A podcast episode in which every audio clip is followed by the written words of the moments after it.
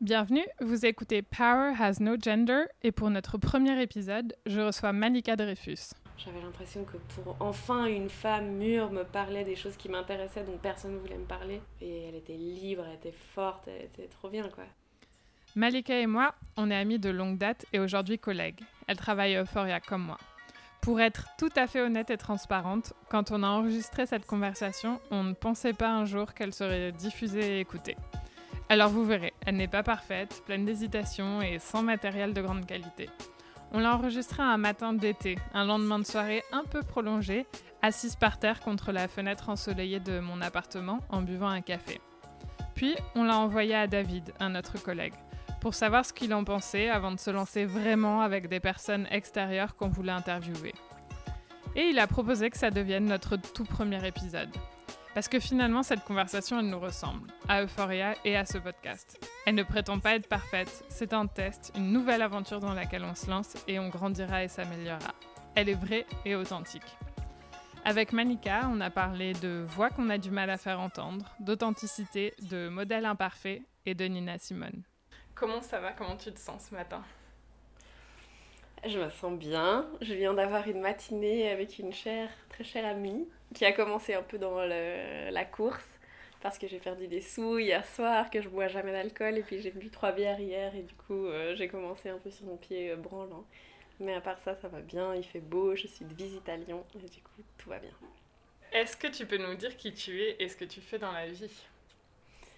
Alors, qui je suis? Je suis une femme. Euh, je suis née à Genève euh, d'une famille d'un père qui est suisse, euh, mais pas vraiment. Enfin, plutôt genevois du coup, et comme tout genevois, il y a la peu des vrais. Et d'une maman anglaise. J'ai trois sœurs, je suis la troisième. J'aimerais pouvoir me définir comme quelqu'un de joyeux, de positif, voilà, qui aime la vie. Et sinon, ce que je fais dans la vie, c'est je travaille pour une association qui s'appelle Euphoria et je suis coordinatrice de projet et facilitatrice de groupe. Et en plus, c'est pas encore ce que je dis pour me définir, mais j'espère un jour bientôt être herboriste.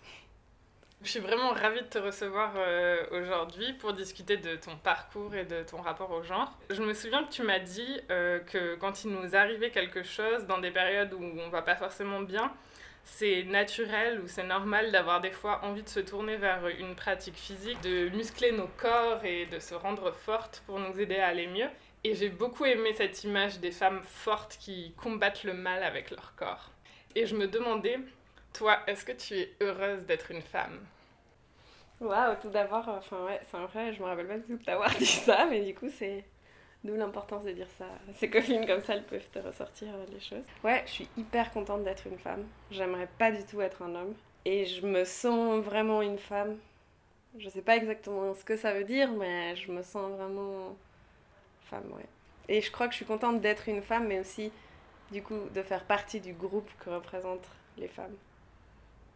Et quand tu dis je sais pas exactement ce que ça veut dire Être une femme, mm bah, c'est que voilà, j'ai un sexe féminin, j'ai un corps féminin et je ressemble à une femme. Si je prends le truc physique, je mets des robes, je me, je me maquille parfois, j'ai des boucles d'oreilles. Enfin, ça, c'est un peu les trucs qui définissent une femme aujourd'hui dans un métro, quoi. Mais je sens que c'est plus que ça. Et ce plus que ça, c'est. C'est ma, enfin, ma sensibilité, c'est ma manière d'être avec les autres. Et je sais aussi que ça, c'est quelque part pas forcément être une femme, c'est juste comment j'ai appris à être une femme dans cette société. Du coup, c'est pour ça que je dis que je suis pas que je me sens 100% femme et pourtant je sais pas exactement ce que ça veut dire. Est-ce que tu te souviens comment on t'a éduqué quand tu étais petite? Avec euh, quels principes Comment on te parlait? Ou on te considérait? Euh, Est-ce qu'on t'encourageait à devenir quelqu'un ou quelque chose de particulier? Alors moi, je suis née dans une queue avec des filles déjà. Donc euh, j'ai peu de points de comparaison, j'ai pas de cousins, j'ai pas... Voilà. Mais si je réfléchis à comment moi j'ai été éduquée, je pense du côté de ma mère, il y avait quelque chose de très... Ma mère, elle est, elle est thérapeute, elle est très dans, dans l'aide aux gens, elle est très dans le service. Donc il y avait un peu ce côté euh, d'aider, de rendre service, d'être empathique, d'être dans la communication, un peu tout ce côté très sensible en fait, parce qu'elle est très sensible. Euh, mais il y avait aussi euh, lié à elle ce côté où elle, elle a vraiment toujours essayé, elle s'est toujours battue pour être quand même une femme libre malgré ben, sa vie. Et puis aussi par rapport aux hommes. Du coup, il y avait aussi toutes ces. Enfin, je me souviens de tous ces, ouais, ces conseils de. Il faut que tu sois euh, une femme forte, il faut que tu sois une femme indépendante, pas dépendre d'un homme. Enfin voilà, donc un peu ce côté-là. Et après, de mon père, c'était. Je pense que lui, il a vraiment essayé. Il, nous a, éduqués un peu comme. Je pense comme si on était des garçons ou des filles. Ça... J'ai l'impression, en tout cas, qu'il n'y avait pas de grande différence. Je me souviens euh, devoir faire des travaux avec lui et des trucs comme ça. Mais après, euh, jamais parler d'émotion avec lui. Enfin voilà, donc tout le côté émotion, c'était quand même plus ma mère. Et le côté plus. Euh, ouais. ouais, non, je sais pas. Mais du coup, voilà, je sais pas si ça répond à la question. Mais... Tu rêvais de quoi quand tu étais petite? Bah, j'ai ouais, j'ai eu une longue période où je voulais être, euh, je voulais être euh, homéopathe, je sais pas, c'était le truc, c'était mon truc, quoi, je sais pas. Je pense que j'avais une homéopathe quand j'étais petite, qu'on allait voir, puis je la trouvais tellement sage et gentille et tout, que je me disais, moi, je veux être comme elle. Du coup, c'était ça mon truc un peu. Après, ça a évolué ça a évolué, mais si je pense quand j'étais petite, petite, ouais, c'était pas mal ça. C'était un peu magicienne, homéopathe, je sais pas. Et donc tu parles de ton homéopathe de quand tu étais petite. Est-ce que tu te souviens avoir eu d'autres euh, des modèles euh, quand tu étais petite ou même plus tard au début euh, pendant tes études ou au début de ta carrière professionnelle? J'ai eu beaucoup de modèles. C'est marrant en fait d'ailleurs que tu me... Enfin, ça me fait penser que mes modèles ils étaient très masculins en fait au début de ma carrière. Je me rappelle de mon premier chef qui était hyper business, hyper fort, hyper négociation, machin. je me disais, mais un jour, je voudrais trop être comme lui. Et après, je pense qu'au fil euh, des années, pas que ma carrière, elle ait duré 10 ans. Enfin, ouais, ça fait quoi? Bientôt 10 ans que j'ai commencé un peu la vie professionnelle. J'ai commencé à me rendre compte qu'en fait, euh, il y a de plus en plus de femmes en fait qui sont devenues des modèles et pas forcément des femmes euh, qui ressemblaient à ces hommes qui, auxquels j'aspirais au début. Est-ce que c'était des personnes que tu connaissais ou que tu connais, ou plutôt des personnes que tu voyais via des, des médias euh, ou de la vie publique euh?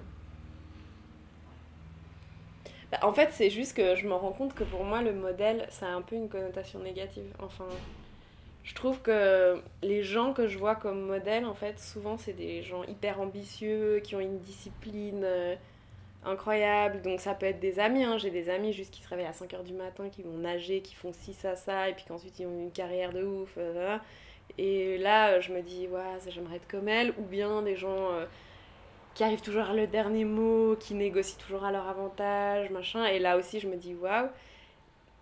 Mais j'ai l'impression que ces modèles-là, ils aspirent pas à la meilleure version de moi-même. Je sais pas comment dire. Si j'essaye plutôt de voir les gens qui, m'inspirent, c'est plutôt des gens qui, qui sont moins performants en fait. Mais que je vois pas comme des modèles, c'est plutôt des gens qui m'inspirent en fait. Et ça peut être des amis, bah toi, euh, des. Ouais, même ma mère, enfin c'est des gens qui que je vois bien plus imparfaits, mais quand même que je vois qu'ils essayent, enfin qui. Ils sont. Ouais, ils sont juste plus, plus normaux quoi. Euh, qu'est-ce qui est important pour toi dans la vie? Hmm. Je pense d'être dans le moment présent, de réussir à être dans le moment présent, d'être euh, bah, d'être heureux, d'être en paix avec euh, les gens qu'on aime, bah, l'harmonie entre bah, justement les gens. ouais, je sais pas, le respect, la nature, euh, l'amour, la famille, le partage, le voyage, je sais pas, je veux bien manger. Ouais, des choses simples, quoi. Après, continuer quand même à, à grandir, je trouve. Enfin, pas être dans la pas dans un moment présent qui est figé, mais un moment présent qui évolue qui nous amène vers, euh, je sais pas, être euh, mieux, quoi. Euh, pour revenir un petit peu du coup à ta vie professionnelle, à tes expériences, je sais que par le passé, tu as occupé des postes avec des responsabilités un petit peu de représentation, voire de négociation, et notamment au Mexique, dans des milieux, j'imagine, parfois majoritairement masculins. Et euh, rétrospectivement, est-ce que tu penses que le fait d'être une femme, ça fait une différence parfois? Que ce soit en bien ou en mal? Ah bah oui, clairement. Hein. Surtout, euh, bah déjà, si je pense à moi, comment je me sentais, j'étais toujours un peu dans le complexe d'infériorité en me disant, euh, il faut que je sois plus affirmative, je devrais, savoir, je devrais être plus dans le lead, je devrais parce que, en fait, moi, j'apprenais, je, m'imbibais de mon chef qui était un homme euh, canadien, euh, blanc, euh, qui, a des, qui est né au Canada toute sa vie. Enfin, comment dire Du coup, je me disais, bah, il faut que je sois comme lui. Et c'était la pression totale, parce que je suis pas comme lui, quoi. Et après, donc ça, c'était un peu moi la pression que je me mettais. Et puis après, le fait d'être une femme, surtout au Mexique. Mais c'est clair que j'ai utilisé la séduction pas d'une manière sexuelle, mais d'une manière un peu euh, souriante, pour euh, avoir. Voilà. Pour pouvoir euh, créer des partenariats, gagner la confiance de gens. Et si j'avais été un homme à négocier dans ce monde d'hommes, bah, je, je, pouvais pas faire ça, quoi. Enfin, un homme qui arrivait tout souriant, tout sympa, arrangeant, chou, ben, c'était bizarre. Alors que moi, bah, j'avais un peu cette étiquette-là les gens ils m'aimaient bien. En plus que j'étais blanche, suisse, euh, voilà. Ça m'a bien aidé, c'est clair. Hein. Est-ce que tu en étais consciente à l'époque? J'en étais moyennement consciente, mais j'en étais quand même consciente, ouais. Je me rendais bien compte que. que. Voilà, les gens. Mais après, ça, c'est aussi un truc à double tranchant, hein, mais que les gens, ils aimaient bosser avec moi parce que. Et puis qu'ils avaient envie de faire des partenariats, ils avaient envie de m'aider dans mon projet, que c'était quand même la création d'un projet parce que j'étais sympa, que j'étais. Ouais, qu'ils aimaient bien être avec moi. Pas parce que j'étais euh, ultra. Enfin, en tout cas, c'est ce que je me raconte, mais ultra compétente, ultra. Euh, genre euh, bonne en business et tout. En tout cas, moi, ça, c'est vraiment un, truc que je me suis toujours un peu. Un peu dit, que j'ai réussi pas que par avec mes compétences, mais aussi avec mon caractère qui est sacrément féminin, quoi. Et aujourd'hui, T'en es où par rapport à ça? Bah, je pense que j'ai toujours cette enfin, j'ai toujours cette croyance que les gens ils... ils aiment bien bosser avec moi parce que je suis sympa quoi, en gros. Mais quand même maintenant, j'ai plus conscience de c'est quoi mes compétences. Disons, c'est quoi que j'apporte qu'un quelqu'un en pourrait avoir besoin même si j'étais conne et chiante et grognon et pas cool quoi. Donc euh, ouais, j'ai quand même avancé là-dessus. Je pense que ouais, à l'époque, ma seule carte, c'était un peu euh, je suis sympa, arrangeante et euh, débrouille. Et maintenant, je me dis bah ouais, mais j'ai aussi des vraies compétences à offrir quoi.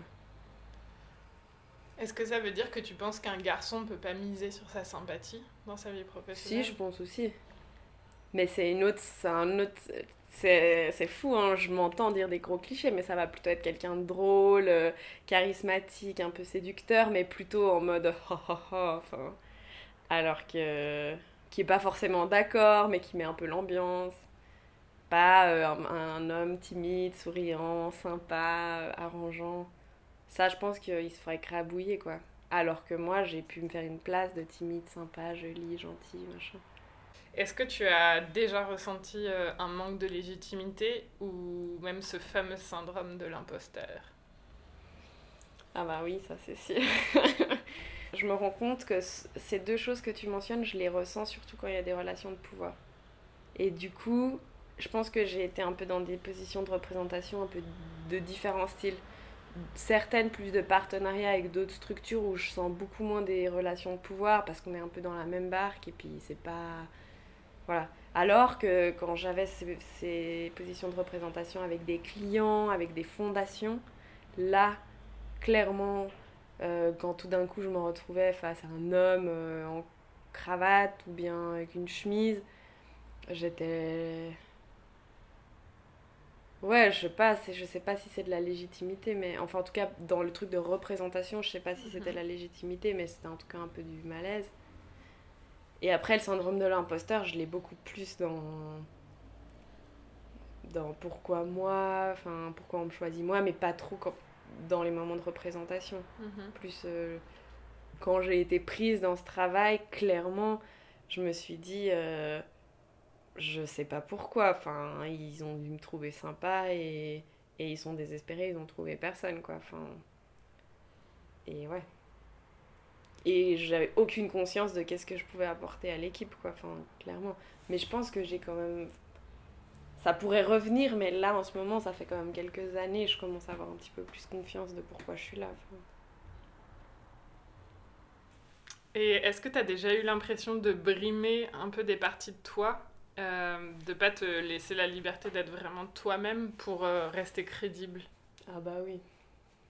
Bah moi je suis, suis pas quelqu'un de super structuré, je suis quand même très sensible, j'ai je suis pas du tout une personne intellectuelle qui ou comment dire j'adore lire et tout mais je me rappelle jamais des théories des auteurs des dates et tout ça euh, c'est des choses que je dois cacher ou que je dois un peu camoufler ou dans certains contextes parce que sinon je perds la crédibilité ou bien surtout le côté euh, plus sensible, plus émotionnel et plus euh,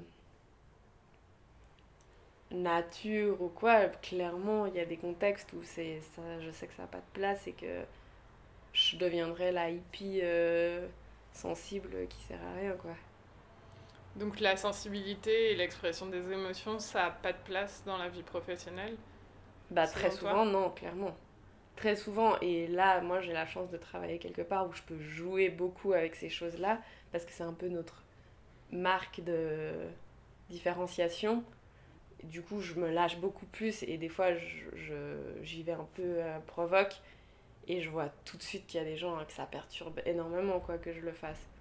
Et maintenant, j'ai beaucoup plus de de confiance. Enfin, disons, quand je, encore on en revient en relation de pouvoir, quand je suis dans une je suis pas dans une relation de pouvoir soumise où je dois demander de l'argent, où je dois machin. Mhm. Je me permets de faire ces jeux-là et je le vois.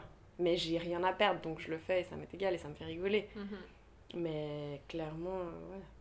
Donc est-ce que c'est des qualités que tu aurais envie qu'elles aient plus de place dans le monde professionnel? Bah ouais, clairement. Et en fait, je pense que j'ai eu un peu un déclic par rapport à ça. Une fois où j'ai fait une formation pendant une semaine, il y avait deux formateurs, une formatrice et un formateur.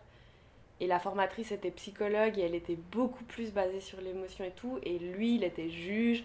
C'était toujours des grands discours, des grandes, des grandes orations, la théorie et tout. Et en fait, je me suis rendu compte que j'essayais en tant que professionnelle de devenir cet homme-là alors que j'allais jamais y arriver et qu'en fait elle elle était incroyable et qu'elle avait amené tout autant que lui mais c'était un équilibre en fait. Et ce jour-là je me suis vraiment dit non mais en fait il faut lâcher l'affaire. Je vais je vais jamais être euh, autrement que comme je suis. Et qu'en fait il y a aussi une force et puis et puis c'est ok. Mais du coup je sens que par contre j'ai pas appris encore à vraiment valoriser cet aspect là le rendre vraiment utile ou bien gérable ou je sais pas est-ce que tu dirais que tu essayes de répondre aux attentes des autres? Ah mais 100%. Dans tout, dans ma vie, dans tous les aspects de ma vie. Mais vraiment dans l'extrême, c'est clair. Et ça, c'est mon grand combat, quoi, au niveau professionnel, personnel. Les attentes des autres, c'est, c'est le trou euh, noir. Tu décrirais comment ton rapport à la prise de parole et à l'occupation de l'espace, notamment dans, dans ton boulot? Alors, je pense que avant de répondre à cette question spécifique, j'ai juste envie de dire, j'ai relu mes cahiers de primaire où les profs ils écrivent des trucs et dans à peu près tous mes cahiers de primaire euh, qu'ils envoient aux parents une fois par année, machin, il y a marqué Malika ne parle pas assez fort, euh, qu'elle prenne sa place, euh, enfin voilà. Et je me suis dit, mais mon Dieu, quoi, c'est depuis que je suis en primaire qu'on me rappelle que je parle pas assez fort. Et en fait, c'est devenu insupportable. Maintenant, quand les gens ils me disent et parle plus fort, on t'entend pas, ça m'énerve. Je me dis, mais. Enfin bref. Mais effectivement, je pense que j'ai une voix qui, qui porte pas. Et la facilitation, ça m'a beaucoup aidé à travailler là-dessus, à parler plus fort. Mais très longtemps, on m'a toujours dit Mais t'as une petite voix, on t'entend pas. Hein. Euh, donc, ça, ouais, clairement. Et puis là, dans l'espace, bah oui, je me rends compte, j'ai toujours les jambes croisées, j'ai toujours les bras croisés. Euh, je peux pas être assis sur une chaise sans croiser les jambes, je suis pas confortable. J'ai très conscience des mouvements des autres dans la pièce, donc euh, je le vois à table, des choses comme ça. Je suis toujours la première à me décaler, à, à me lever quand quelqu'un arrive. Et j'essaye d'observer de plus en plus, mais je me rends compte que chez moi, euh, les gens qui se lèvent quand quelqu'un d'autre arrive pour laisser la place, c'est jamais les hommes, par exemple, c'est toujours les femmes, quoi. Ouais. Et par rapport à la prise de parole, tu as parlé du volume. Et euh, comment tu te sens par rapport à parler en public et aussi dans une discussion, un débat avec plusieurs personnes, de récupérer la parole ou de réussir à la garder? Bah c'était ça a toujours été un énorme défi. Avant c'était impossible pour moi de prendre la parole en public. Euh, mais même dans une salle de cours c'était pas possible après, euh, je pense qu'encore une fois, j'ai pas mal travaillé dessus sur ces dernières années. Maintenant, j'arrive bien à parler en public. Encore une fois, ça dépend. Hein. Je peux être stressée euh, si c'est 200 euh, personnes et ou si c'est des grands enjeux et tout. Mais, mais par contre, je suis vite dans un débat où tout le monde se met à parler fort et tout. Je trouve ça épuisant, quoi. Je, je suis vite. J'aime pas, enfin, ça me ça me fatigue et puis je vais avoir tendance à un peu baisser les bras, quoi, être là, bon. Euh, ouais. À laisser les personnes qui prennent plus la parole et qui parlent plus fort euh, la garder, tu dirais Ouais, je pense. Après, c'est que ça dépend quand même pas mal des contextes, ça, mais. Enfin, je pense dans certains lieux où je me. Mais clairement avec des gens que je connais pas, que à qui j'ai envie de plaire, ou pour, pour qui j'ai des. Voilà, dans c'est mon intérêt que ces gens-là veuillent tu vas travailler avec moi, me donner de l'argent et tout, je vais jamais hausser le ton, je vais jamais dire que je suis pas d'accord, je vais jamais rentrer dans un débat houleux, enfin c'est clair. Après, avec des cercles plus de confiance, etc., non, je pense que je peux quand même avoir beaucoup plus de confiance pour euh, exprimer que je suis pas d'accord ou, ou, bien pas lâcher le morceau jusqu'à la fin, quoi. Mais ouais, on en revient encore une fois aux situations de pouvoir, quoi.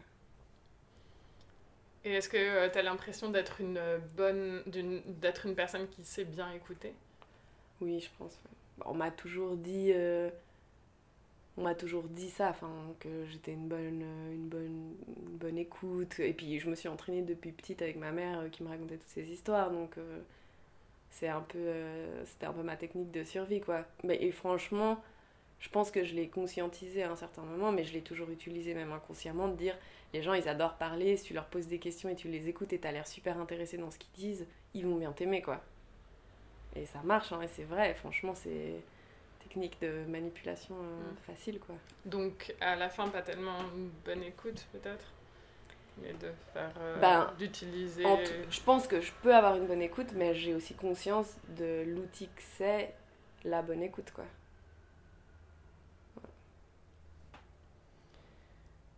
Euh, du coup, une autre question qui est un petit peu liée aussi à l'occupation de l'espace ou alors la présence.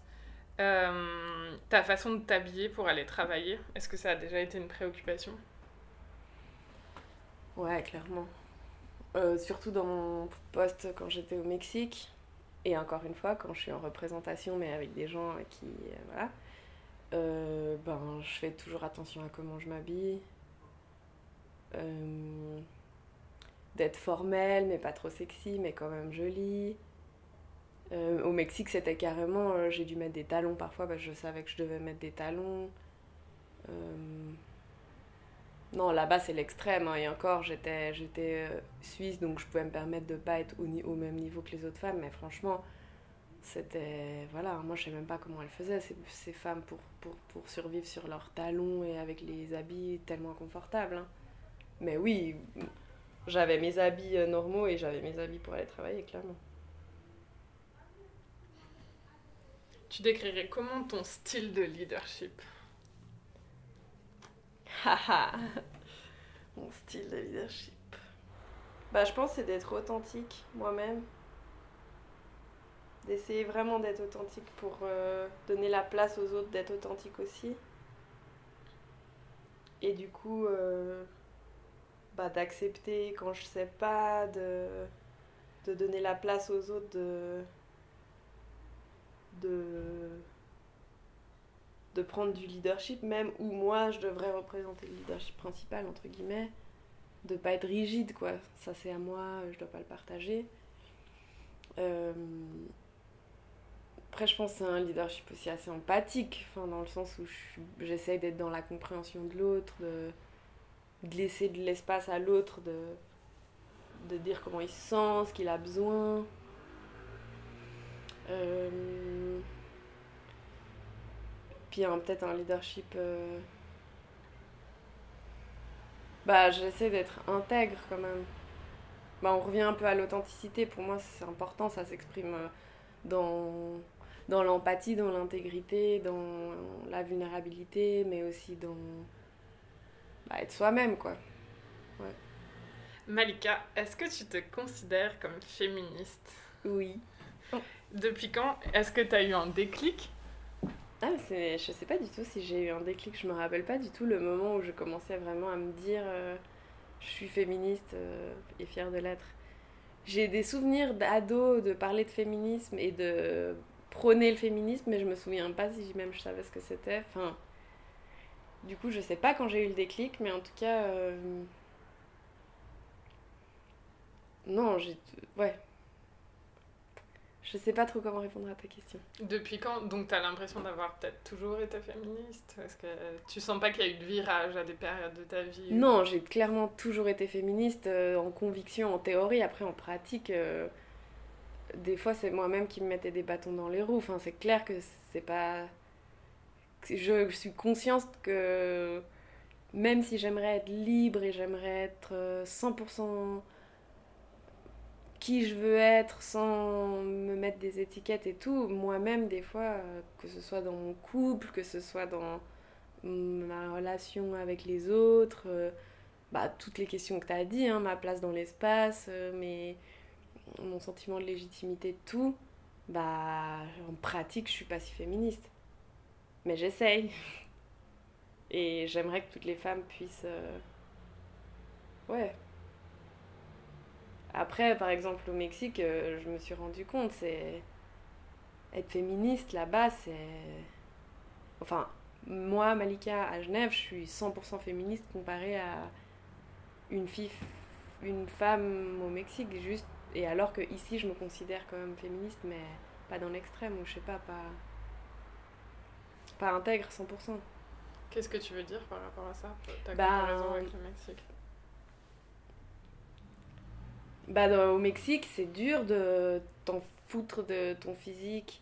Alors, c'est dur ici aussi. Mais ici, il euh, y a plein de filles qui s'épilent pas parfois, ou qui n'ont pas toujours les cheveux propres, ou, ou qui, ouais, qui, je sais pas, qui mettent pas de déo, qui quand même, ça, ça devient, ça devient des choses super communes. Alors qu'au Mexique, c'est pas du tout ça, quoi. Je veux dire, si t'es comme ça, t'es déjà dans l'extrême pour eux. Enfin. Et moi, c'est clair que je faisais un effort vestimentaire, un effort euh, d'apparence physique beaucoup plus grand quand j'étais là-bas que ici. Ici, je me, je me sens un peu. Ah, je peux un peu me relâcher. Et encore, et maintenant, quand même, je sais que ici, ben, j'aimerais être encore plus libre par rapport à mon apparence physique, par exemple, que je le suis. J'ai quand même beaucoup de pression que je me mets moi-même. Mais déjà moins que dans une société au Mexique où vraiment euh, la femme, et franchement, c'est. On t'apprend à plaire, quoi, dès le plus jeune âge, mais physiquement, dans l'extrême, quoi.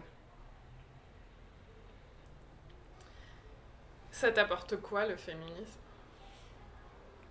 Ben, ça m'apporte euh, de me questionner en fait. De questionner qui je suis, ce que je fais, mes choix.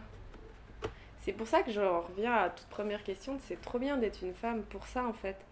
Parce que du coup, on peut tout questionner à travers... Euh, est-ce qu'on est une féministe Est-ce qu'on est à la hauteur de ce qu'on prône? Parce que, bah ouais, c'est sûr que c'est chiant de devoir se dire Ah, euh, la société attend de moi que je m'épile. Mais si je m'épile, je peux me poser la question est-ce que je m'épile parce que j'ai envie, moi? Est-ce que je m'épile pour quelqu'un d'autre? Est-ce que je m'épile pour la société? C'est des questions cool, ça te fait grandir. Alors que si. Enfin, ouais. Mais en fait, un homme, il peut se poser ces questions-là aussi, finalement. Mais euh, j'ai l'impression qu'entre femmes, c'est. Ouais, je sais pas, il y a plus d'espace pour se poser ces questions, en tout cas. Je me rappelle même plus c'était quoi ta question. Qu'est-ce que ça t'apporte, le féminisme? Ah ouais, que ça m'apporte bah, d'être euh, plus libre, hein. en tout cas d'essayer d'être plus libre. D'être plus. Euh, moi-même, plus libre de tous les trucs de la société, en fait. C'est plutôt ça, en fait. C'est que nous, les femmes, on a la chance d'avoir un mouvement qui caractérise un truc qui nous libère, alors que les hommes, par exemple, ils n'ont pas ça, en fait. Enfin, je crois pas. Ils n'ont pas un mouvement. Euh, un groupe d'hommes qui peut. Ou tu vois. Enfin, je sais pas, peut-être que oui. Qu'est-ce que tu dirais aujourd'hui à ton toi adolescente? Bah de prendre plus soin de moi, de mais plus soin de moi pour moi en fait, de faire des choses qui me font du bien, de vouloir moins plaire aux autres. Euh, bah de tu pourras pas plaire à tout le monde. Euh, bah, d'être patiente en fait. Sois patiente, tu vas apprendre tout ce que tu dois apprendre dans la vie. T'as pas besoin de te prouver là, tout de suite, maintenant et, tout savoir tout de suite. Que c'est déjà bien tout ce que tu sais, que tu as toutes les ressources en toi, qu'il faut pas stresser, que, que la vie elle est longue, elle est belle, que tu vas rencontrer les gens que tu vas rencontrer au moment venu. Et que, et que ouais, t'as ta place quoi, il faut il faut, il faut pas, ah, faut pas avoir peur d'être humilié en fait, c'est ça. Que l'humiliation c'est, du bluff en fait, ça n'existe pas. Si toi tu t'en fous, ça n'existe pas l'humiliation. Du coup, d'envoyer un peu. Ouais, de, c'est ça. Franchement, c'est vraiment de pas avoir peur d'être humilié. Pour finir, est-ce que tu peux nous partager une œuvre qui t'inspire? Bon, je vais dire la première qui m'est venue à l'esprit, mhm. parce qu'il y en a sûrement d'autres, mais mm. si elle est venue, c'est pour quelque chose. C'est le livre Le jour où Nina Simone a cessé de chanter. Et je pense que ça représente deux œuvres. C'est ce livre euh, qui est incroyable, juste qui raconte l'histoire d'une femme libanaise qui parle de, ouais, de sa sexualité, de son rapport à la vie. De... Et pour moi, quand je l'ai lu, j'avais 18 ans, c'était un peu. J'avais l'impression que pour enfin une femme mûre me parlait des choses qui m'intéressaient, dont personne ne voulait me parler. Et donc c'était. Ouais.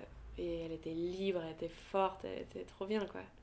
Et puis après, bon, comme il y a le mot Nina Simone, pour moi, Nina Simone, c'est le genre de chanson qu'on met quand on a besoin de sentir une badass woman et qu'on a besoin d'un peu de courage de nos ancêtres, quoi.